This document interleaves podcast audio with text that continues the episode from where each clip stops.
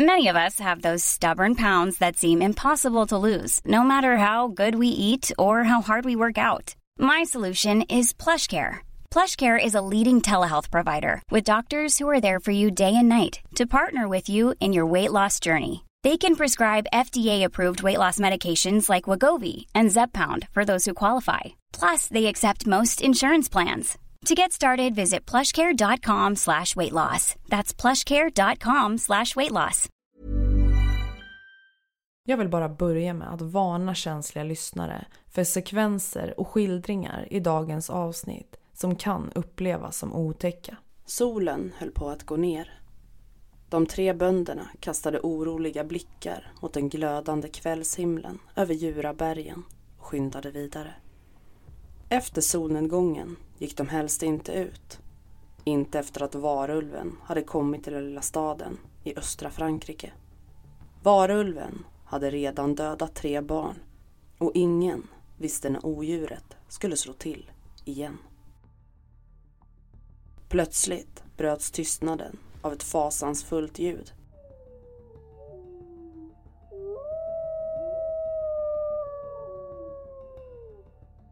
Det utdragna ylandet från en varg och en ung flickas förtvivlade skrik.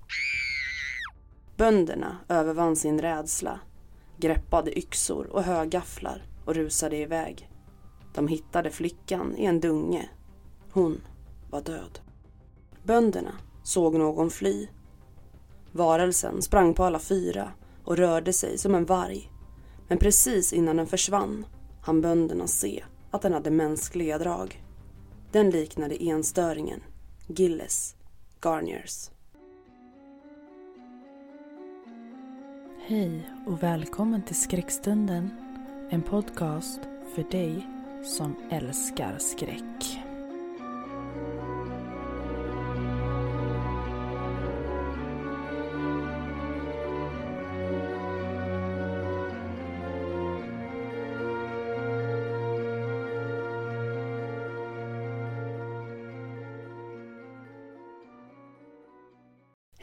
Och välkommen tillbaka till skräckstunden. I dagens avsnitt tänkte jag att vi ska blanda lite fakta, folktro och lite true crime. Idag ska vi prata om varulvar. Välkommen tillbaka.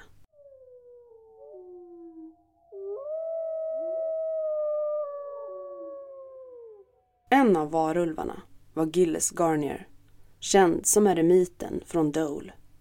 Gills var en skydd enstöring som undvek kontakt med andra. Han var mager och blek med tovigt skägg och buskiga ögonbryn. Ända sedan det första barnet försvann från Dole hade invånarna misstänkt Garnier. Men de hade ingen bevis. Inte förrän tre bönder såg honom fly en kväll. I mitten av november 1573 försvann ännu ett barn. En tioårig pojke som hittades död på en åker. Pojkens ena ben hade slitits av och någon hade gnagt på det. Nu hade befolkningen fått nog. Garnier greps och fördes till magistraten. Rättegångsprotokollen finns bevarade. Det har bevisats att Gilles Garnier några dagar efter Sankt Mikaels dag attackerat en flicka i 10-12 års åldern vid vingården de Châtenoy en halv mil utanför Dole. Garnier hade vargskepnad han dödade flickan med sina tänder och händer som såg ut som tassar och drog in henne i laserskogen. Han klädde av henne och åt glupskt av köttet på lår och armar. Lite tog han med hem till hustrun Apolline som han bodde med i Saint Bonnot nära Amangs. I dokumentet radas flera av Garniers illgärningar upp. Han stod anklagad för att ha dödat och lemlästat totalt fyra barn under hösten år 1573. Garnier erkände alla brott och förklarade att han hade varit hungrig och ingått en pakt med en demon som hade gett honom en magisk salva. Han hade förvandlats till varg och fått förmågan att döda människor och djur när han var utsvulten. Som en del av djävulspakten fick varulven ett magiskt föremål. Det var därför han kunde förvandlas.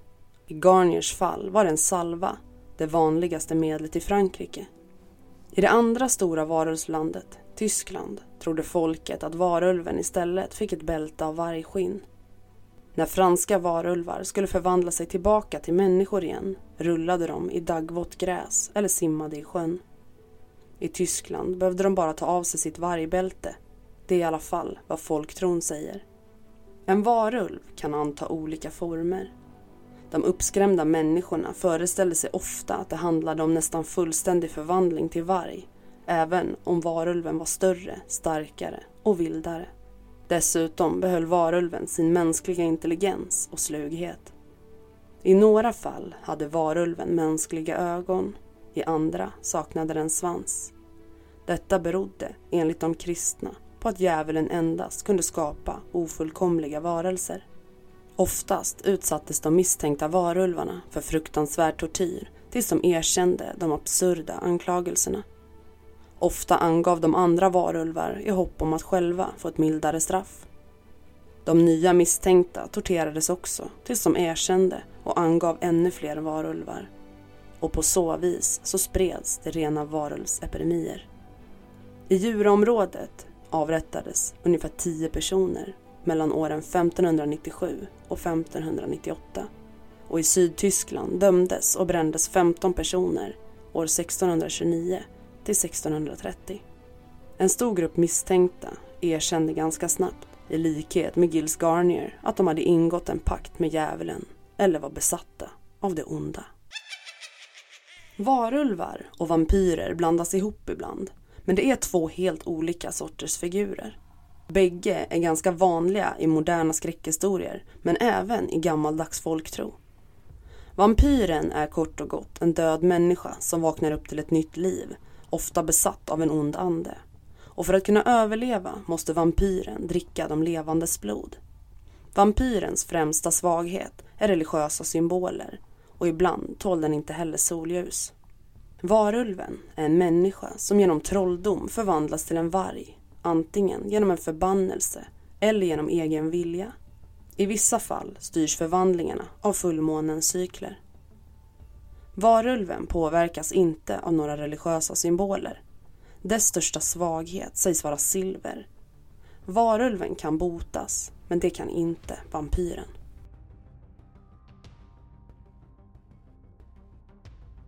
Det vanliga sägs att varulven lever ett normalt familjeliv. Under ytan så ligger det dock en vargnatur och lurar. Det gör att varulven ibland känner en obetvinglig drift att ge sig iväg för att riva får eller människor ute i markerna och att yla i bergen. Inte ett ont anande familjer kan leva med en varulv i flera år utan att ens förstå det. Varulv betyder ordagrant människovarg. Ordet var är ett urgermanskt ord för människa och ulv betyder varg. Folktron säger att varulvar fanns. Men av allt att döma så var det nog simpla lustmördare med ganska många offer på sitt samvete. Men i rätten hade de bara ett val. De var tvungen att bortförklara sig med hjälp av sina kristna idéer. För att begå så fruktansvärda brott måste de helt enkelt ha varit besatt av det onda. De såg med andra ord sig själva som varulvar.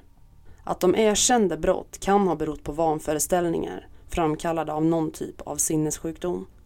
Idag vet psykiaterna att patienter med klinisk lykantropi, varulvstro, verkligen tror att de kan förvandla sig till vargar. Undersökningar av patienter med den diagnosen har visat sig ha abnormiteter i de delar av hjärnan som styr en människas uppfattning av kroppens form och storlek. Offer för varulvstro tror inte bara att de kan förändra sitt utseende. De kan rent fysiskt märka förändringen. Nu har du fått lite bakgrundsfakta om varulvar och vad folktron säger. Jag tänkte att vi ska fortsätta på varulvspåret och att vi kör det temat den här veckan. Och nu ska vi gå in lite på true crime och prata verkligheten. Vi ska prata om en mördare som kallas för varulven från Hanover. Jag vill bara ännu en gång varna känsliga lyssnare för detaljer och skildringar som kan upplevas som grova och otäcka. Adolf Hanappel står och väntar på tåget. Han är sjuk och hungrig och han fryser i den iskalla väntsalen på järnvägsstationen i Hanover.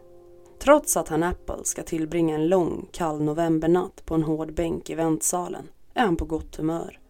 Han har turen på sin sida. Året är 1923 och arbetslösheten är nu skyhög i Tyskland. En galopperande inflation gör pengarna värdelösa och många går till sängs hungriga. Men herr Apple har lyckats få en lärlingsplats. Imorgon ska han åka med tåget till sitt nya ställe. Nu ska han äntligen se fram emot regelbundna måltider och en mjuk säng att sova i. Två män på den bakersta raden i väntsalen har iakttagit herrn Apple en bra stund. Nu reser de sig, släntrar bort till tonåringen och börjar prata med honom. Den ena av dem en stilig ung man i 20-årsåldern som heter Hans Grans. Den andra är en proper, välmående herre i 40-årsåldern. Hans namn är Friedrich Fritz Harman. De tre männen kommer bra överens och snart reser de sig upp och lämnar järnvägsstationen. Det blir sista gången någon ser 17-åringen i livet. Adolf Hanappel har råkat möta en man som snart ska komma bli känd för att ligga bakom flera av Tysklands mest bestialiska brott i modern tid.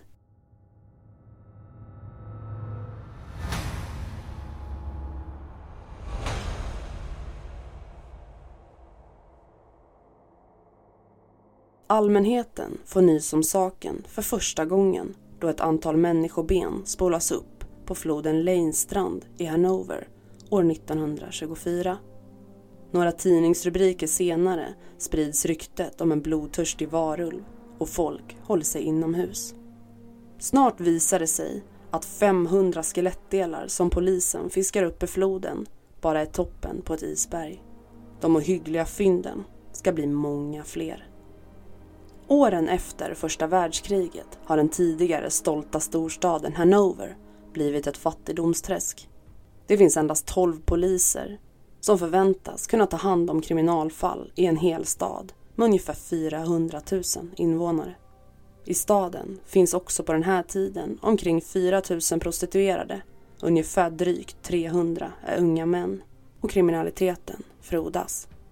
Vid första anblicken ser Fritz Harman ut att vara en förtroendeingivande medelålders man med något så sällsynt som en stabil inkomst och tre mål mat om dagen. Hans lilla kulmage kan vittna om det. Men skenet bedrar. Harman har hankat sig fram som småkriminell i många år.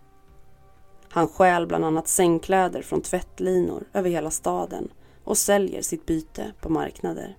Den senaste tiden har Harman även haft stora framgångar med ett annat listigt trick.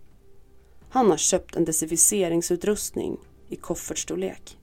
Efter att ha studerat dödsannonserna i tidningen tar han kontakt med den sörjande änkan och utger sig för att vara utsänd av hälsovårdsmyndigheten. Han säger då att han måste desinficera den avlidnes tillhörigheter och blir då insläppt i hemmet. Desinfektionsmedlen är naturligtvis så starka att änkan inte får vara hemma medan Harman arbetar. När Harman lämnar huset har han stoppat ner så många värdesaker som han kunnat få plats med i kofferten. Och efteråt är han helt omöjlig att hitta i den kaotiska storstaden. En tredje viktig inkomstkälla för Harman är försäljning av kläder. Till grannar, till vänner och på marknader säljer Harman klädesplagg, små mängder varje gång. Det är aldrig damplagg, bara kläder för män eller halvstora pojkar. En snygg kostym, en varm vinterrock eller ett par bra långbyxor till överkomliga priser och då är det få som kan motstå mitt i Tysklands stora ekonomiska kris. Det är aldrig någon som frågar var Harman har fått kläderna ifrån.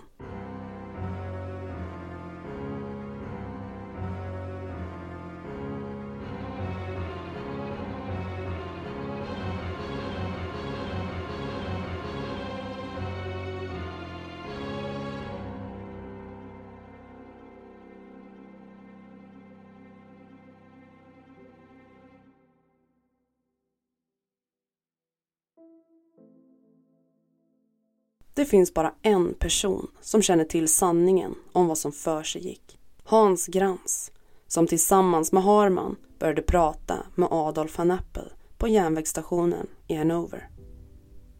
Grans är en stilig man strax över 20 och han och hans äldre försörjare har varit oskiljaktiga sedan han rymde hemifrån år 1919. De båda träffades bland Hannovers smalaste gränder i bordellkvarteren där Grans var en av många unga män som sålde sin kropp för att överleva.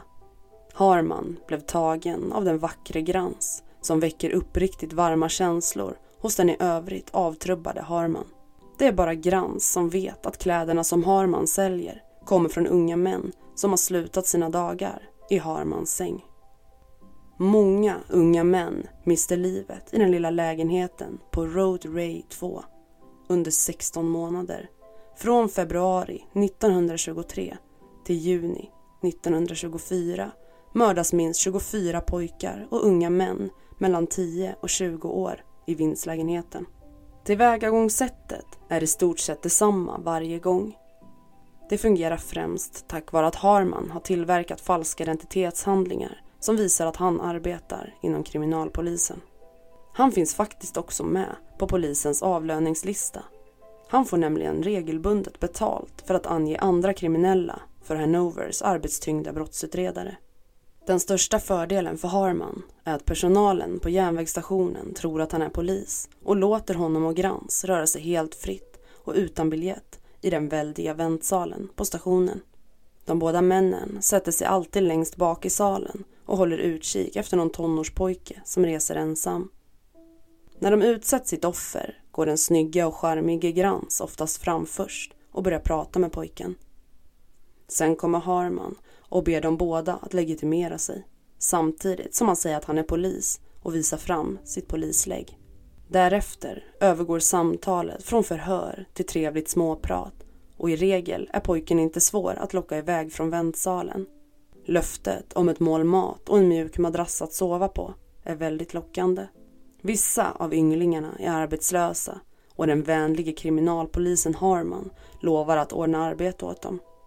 Grans, Harman och offret beger sig i de flesta fall in till staden och äter och dricker och Harman står för notan. Sent på kvällen säger Grans adjö medan Harman och pojken beger sig till vindslägenheten i den nedgångna fastigheten på Road Ray 2. I lägenheten börjar Harman förföra pojken. Det börjar med en kyss och övergår i smekningar. Men när Harman blir sexuellt upphetsad tappar han behärskningen. Harman förklarar senare under polisförhör att han inte haft för avsikt att döda pojkarna. Jag kände även pojkar som kom hem till mig gång på gång och jag försökte skydda dem mot mig själv. Jag visste vad som skulle hända när jag hade en av mina perioder. Jag grät och sa, gör mig inte vild. För när jag blev vild, då bet jag och sög mig fast i halsen på dem. Jag bet mig igenom deras adamsäpple samtidigt som jag ströp dem med händerna. Medan Harman blir sexuellt tillfredsställd kläms offrets luftvägar åt. Harmans förkärlek för just unga pojkar hänger samman med att han hatar kroppsbehåring. En annan avgörande faktor är att adamsäpplet fortfarande är mjukt och inte har hunnit växa till en hård knut. Det är lättare att bita igenom och krossa ett mjukt struphuvud. När Harman kommit ur sin sexuella trans börjar den värsta delen av nattens aktiviteter för mördaren. Liket och alla spår av den nödvändiga styckningen måste undanröjas innan grannarna upptäcker vad som har hänt och larmar polisen. När jag såg liket bröt jag ihop. Sen gjorde jag en kopp svart kaffe, la den döda på golvet och täckte över ansiktet med ett tygstycke. Annars stirrade han så hemskt på mig. Berättade Harman senare. Jag fasade alltid för det arbete som väntade. Trots det blev mitt begär gång på gång starkare än motviljan mot att tvingas stycka ett lik. Först tar Harman ut inälvorna och lägger dem i en stor hink. Sen skär han benen av sina offer och skär bort köttet ifrån benen. Inälvorna spolar Harman ut i fastighetens gemensamma toalett. De flesta enrumslägenheter saknar egen toa och hans är inget undantag. Flera av hans grannar har lagt märke till hans ständiga toalettbesök och minns senare att han ibland gått ner på gården med sin latrinspann flera gånger bara på en timme. Men att han tar med sig en hink under sina toalettbesök är ingenting som grannarna reagerar på. Det gör de flesta där också. När invånarna i många lägenheter ska samsas om en enda toalett blir det ofta kö och ibland tvingas man uträtta sina behov i en hink uppe i lägenheten och sen spola ut innehållet när det blir ledigt på toa. Av köttet som Harman skurit loss från kroppen gör han små tärningar eller köttfärs. Det kommer väl till pass som hård valuta när han till exempel ska betala sin hyresvärd eller tvätterskan och när han ska betala av skulder till Even on a budget, quality is non-negotiable. That's why Quince is the place to score high-end essentials at 50 to 80% less than similar brands. Get your hands on buttery soft cashmere sweaters from just 60 bucks, Italian leather jackets, and so much more. And the best part about Quince, they exclusively partner with factories committed to safe, ethical, and responsible manufacturing. Elevate your style without the elevated price tag with Quince. Go to quince.com slash upgrade for free shipping and 365-day returns. Hey, it's Ryan Reynolds, and I'm here with Keith, co-star of my upcoming film, If, only in theaters May 17th. Do you want to tell people the big news? All right, I'll do it. Sign up now and you'll get unlimited for $15 a month in six months of Paramount Plus Essential Plan on us. Mintmobile.com slash switch. Upfront payment of $45 equivalent to $15 per month. Unlimited over 40 gigabytes per month. Face lower speeds. Videos at 480p. Active Mint customers by 531.24 get six months of Paramount Plus Essential Plan. Auto renews after six months. Offer ends May 31st, 2024. Separate Paramount Plus registration required. Terms and conditions apply if rated PG. vänner och bekanta. Till sina köttkunder säger Harman att han får köttet från en vän som är slaktare i utkanten av Hanover och han säljer köttet billigt. Bara halva priset jämfört med det hästkött som många människor annars måste nöja sig med.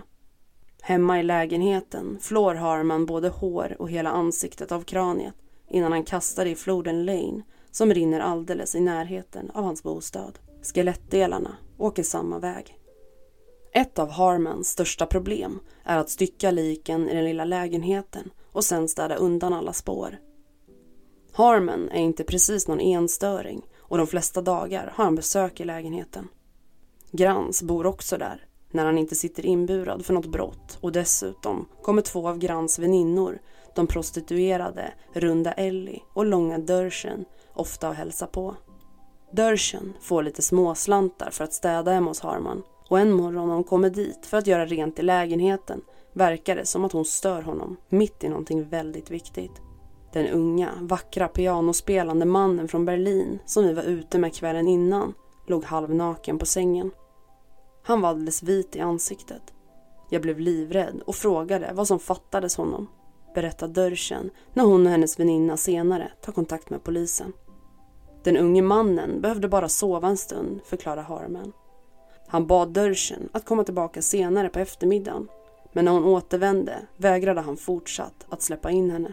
Jag har mycket att stå i. Kom tillbaka senare, ropade han till henne genom den låsta dörren. När jag kom tillbaka på kvällen stod alla fönster på vid gavel. Harman hade redan skurat och fejat överallt. Det syntes tydligt. Han var svettig och såg uppriven ut. Sen frågade han mig om jag tyckte att det luktade illa där.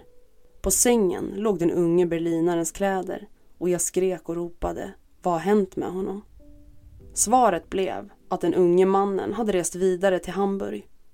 Harman sa också att mannen velat ha andra kläder och att de gjort en bytesaffär fast Harman då hade lagt en slant emellan. När Hans Grans och Ellie kom försökte både Harman och Grans att lugna oss, berättar Dörschen. Två dagar senare tog jag med mig Ellie när jag skulle städa hos Harman. Vi passade på att söka igenom lägenheten. I en låda hittade vi berlinarens plånbok. Under trappan upptäckte vi ett blodigt förkläde och en stor skål med två köttstycken i. Båda med hår på. De har vi tagit med oss till er, kriminalkommissarie Müller. Kriminalkommissarien lyssnar skeptiskt på historien och tar sedan med sig de båda kvinnorna och köttbitarna till rättsläkaren. Men läkaren vägrar lägga köttet under sitt mikroskop och säger med ett skratt att även en blind kan se att det där är griskött. Trots det beordrar kommissarie Müller en husrannsakan hos Harman. Men polisen hittar ingenting konstigt i lägenheten som vid det här laget har rensats på alla spår efter berlinaren. Ännu en gång slinker Harman ur fällan.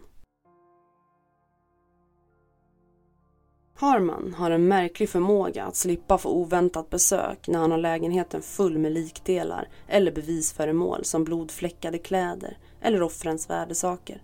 Dels är han bra på att snabbt göra sig av med liket och dels gör han sig av med sina offres tillhörigheter. Antingen genom att mycket generöst ge bort dem eller genom att sälja dem på marknaden.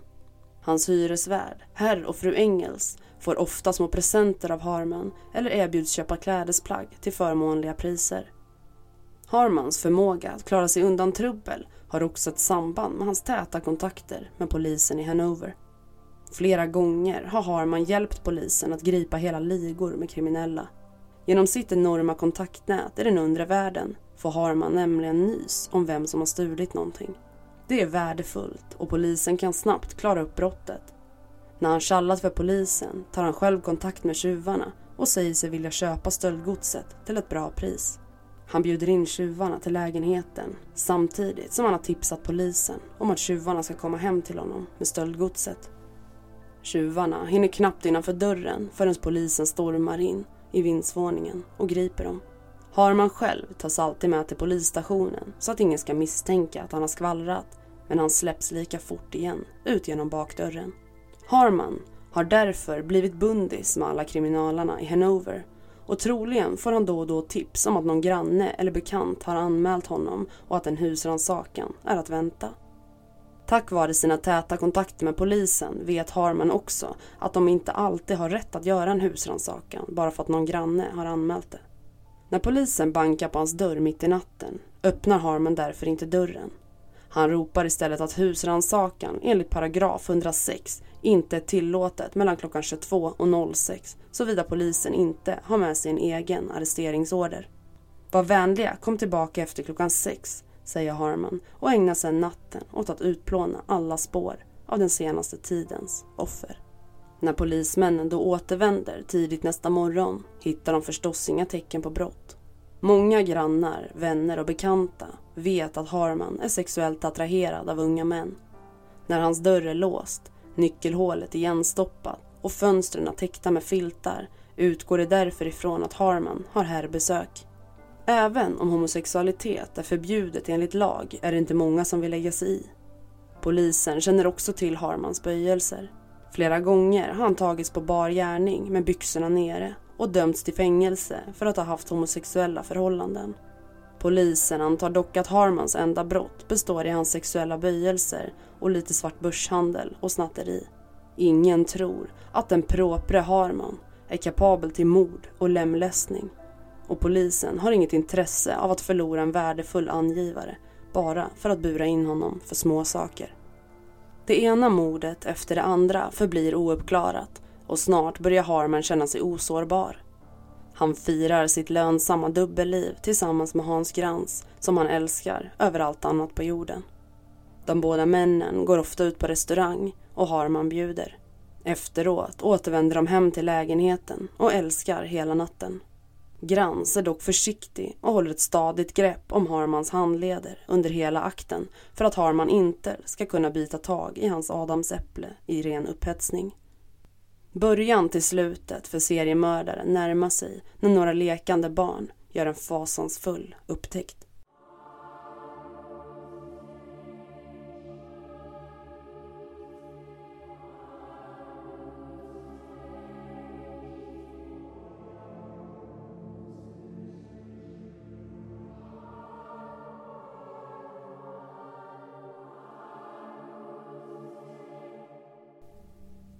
Den 17 maj år 1924 badar barnen i floden Lane i närheten av Harmans hus och plötsligt snubblar det över ett kranium vid strandkanten.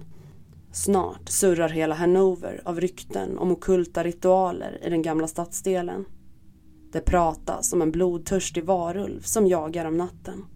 Ryktena eskalerar när ytterligare ett kranium dyker upp i floden tre dagar senare och den 13 juni hittas två renskrapade skallar till.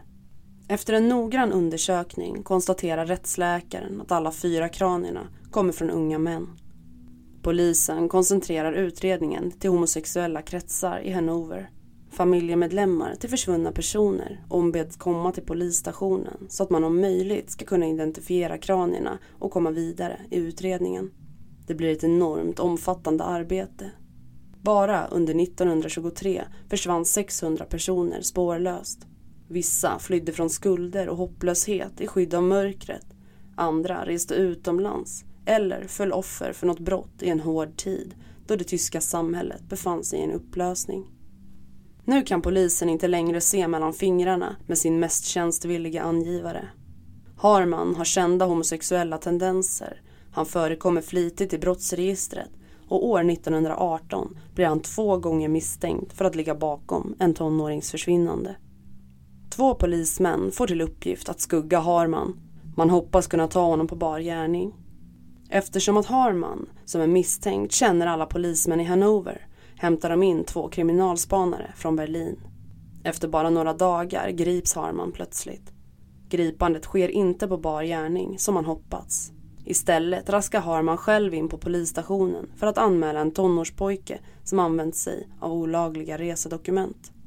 Pojken å sin sida hävdar att han har tillbringat flera nätter tillsammans med Harman som tvingat honom till en onaturlig otukt och till sist hotat honom med en kniv mot strupen.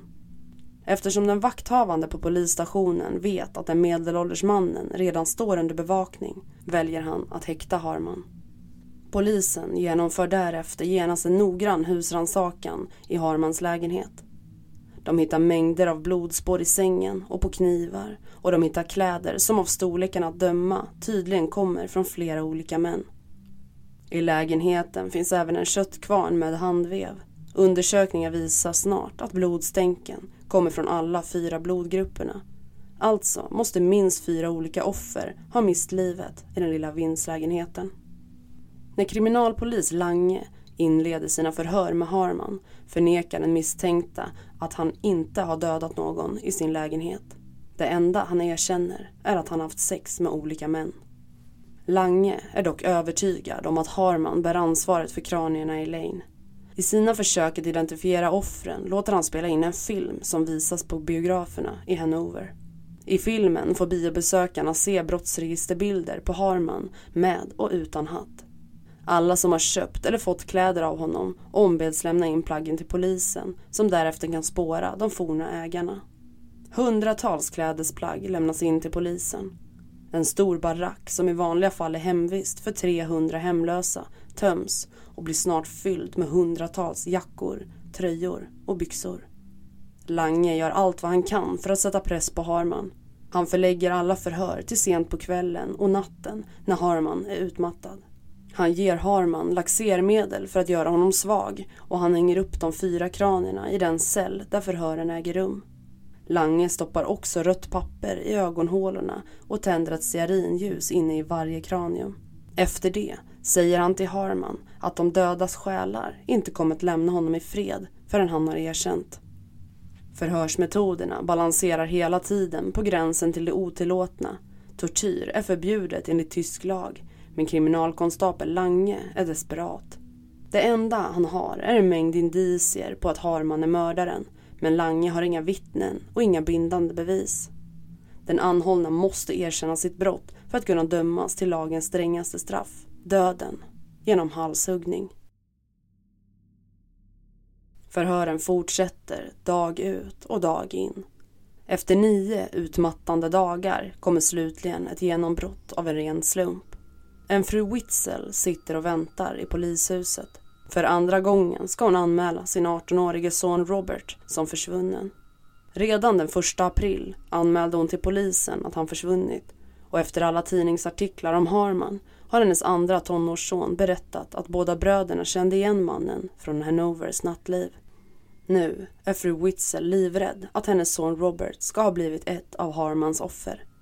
Medan fru Witzel sitter och väntar kommer även fru Engels, alltså Harmans hyresvärd, in i väntrummet tillsammans med sin styvson. De ska lämna in några klädesplagg som de har fått eller köpt av sin hyresgäst. Plötsligt reser sig fru Witzel och går fram till styvsonen som just idag är klädd i hennes älskade Roberts bästa kostym.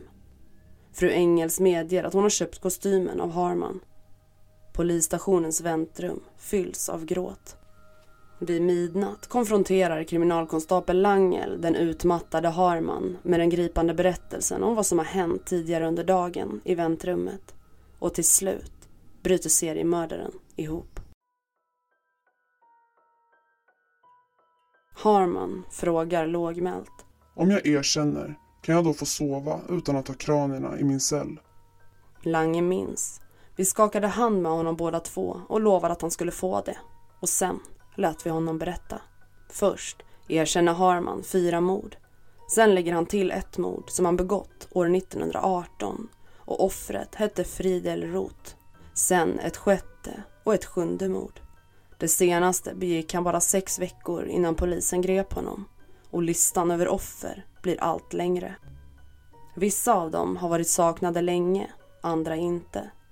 Deras anhöriga har trott att de bara lämnat staden. Men Harman kan eller vill inte berätta hur många han har mördat. Det kan ha varit 30. Det kan ha varit 40. Jag vet inte. Säger Harman, som inte heller kan beskriva hur de unga männen har sett ut. När Lange berättar om ytterligare en pojke som vittnen sett tillsammans med Harman säger han bara Skriv upp honom på listan. Harman berättar också i detalj hur han har mördat och styckat pojkarna och hur han har kastat kranierna i floden. När polisen gör dykningar i Lane hittar de 285 större skelettdelar av människor, varav 22 lårben från höger ben. Alla delar kommer från unga män i åldern 10 till 22 år. I juli arresterades även Hans Grans. I hans garderob hittar polisen den försvunne 17-årige Adolf Hannapples nya fina ridbyxor och Grans anklagas för anstiftan och medhjälp till mord. Harman tycks inte vara särskilt ångerfull. Efter många långa samtal med en rättspsykiater förklaras han vara tillräckligt psykiskt frisk för att kunna dömas. Eskortgossar kan man inte sörja över, berättar han. Han vill definitivt inte kallas för sinnessjuk. Som ung har Harman nämligen tillbringat drygt åtta månader i det man då kallade för sinnesslö anstalt. Den upplevelsen blev ett svårt trauma för honom och hans största fasa är att juryn ska döma honom till livstid på en sluten anstalt. Under förhören säger han flera gånger till polisen.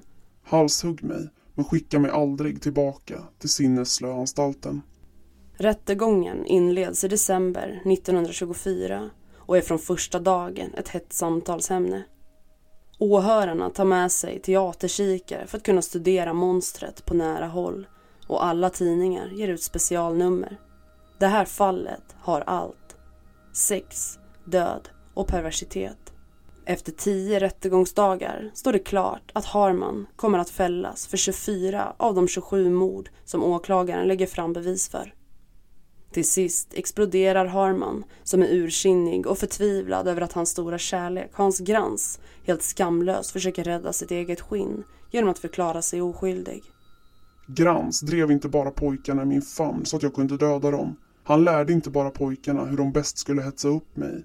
Grans utnyttjade inte bara mitt raseri, kallt beräknande och arbetade i dagar för att få mig att döda så att han kunde få nya byxor. Grans mördade själv. Grans får dödsstraff för anstiftan till mord och den 19 december 1924 döms även Harman till döden. Han avrättas med giljotin den 15 april år 1925. Harmans sista önskan är att orden Här vilar seriemördaren Harman ska stå på hans gravsten. Han ber också vakterna att få tillbringa sin sista natt tillsammans med Grans och båda önskemålen avslås. Efter halshuggningen konserveras Harmans huvud för att man ska kunna studera strukturen i hans hjärna. Idag finns huvudet på universitetet i Göttingen.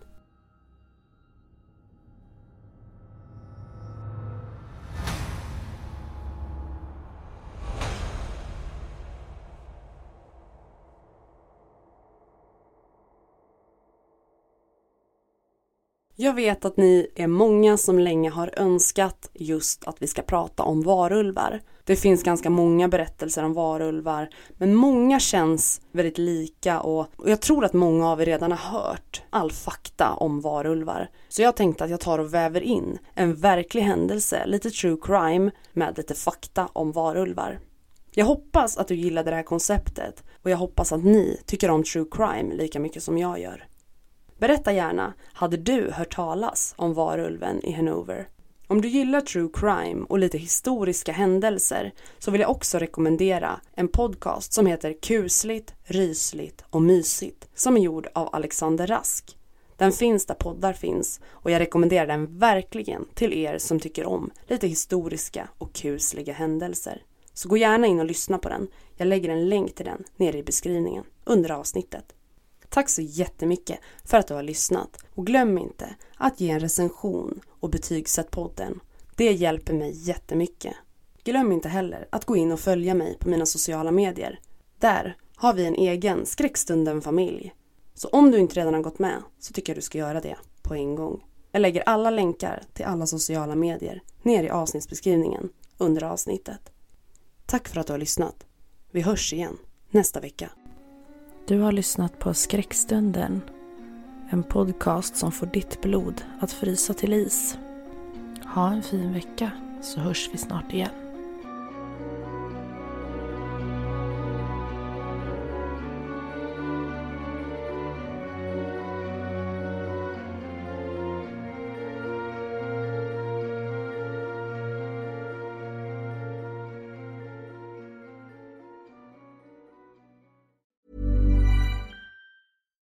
Hi, I'm Daniel, founder of Pretty Litter. Cats and cat owners deserve better than any old fashioned litter. That's why I teamed up with scientists and veterinarians to create Pretty Litter. Its innovative crystal formula has superior odor control and weighs up to 80% less than clay litter. Pretty Litter even monitors health by changing colors to help detect early signs of potential illness. It's the world's smartest kitty litter. Go to prettylitter.com and use code ACAST for 20% off your first order and a free cat toy. Terms and conditions apply. See site for details.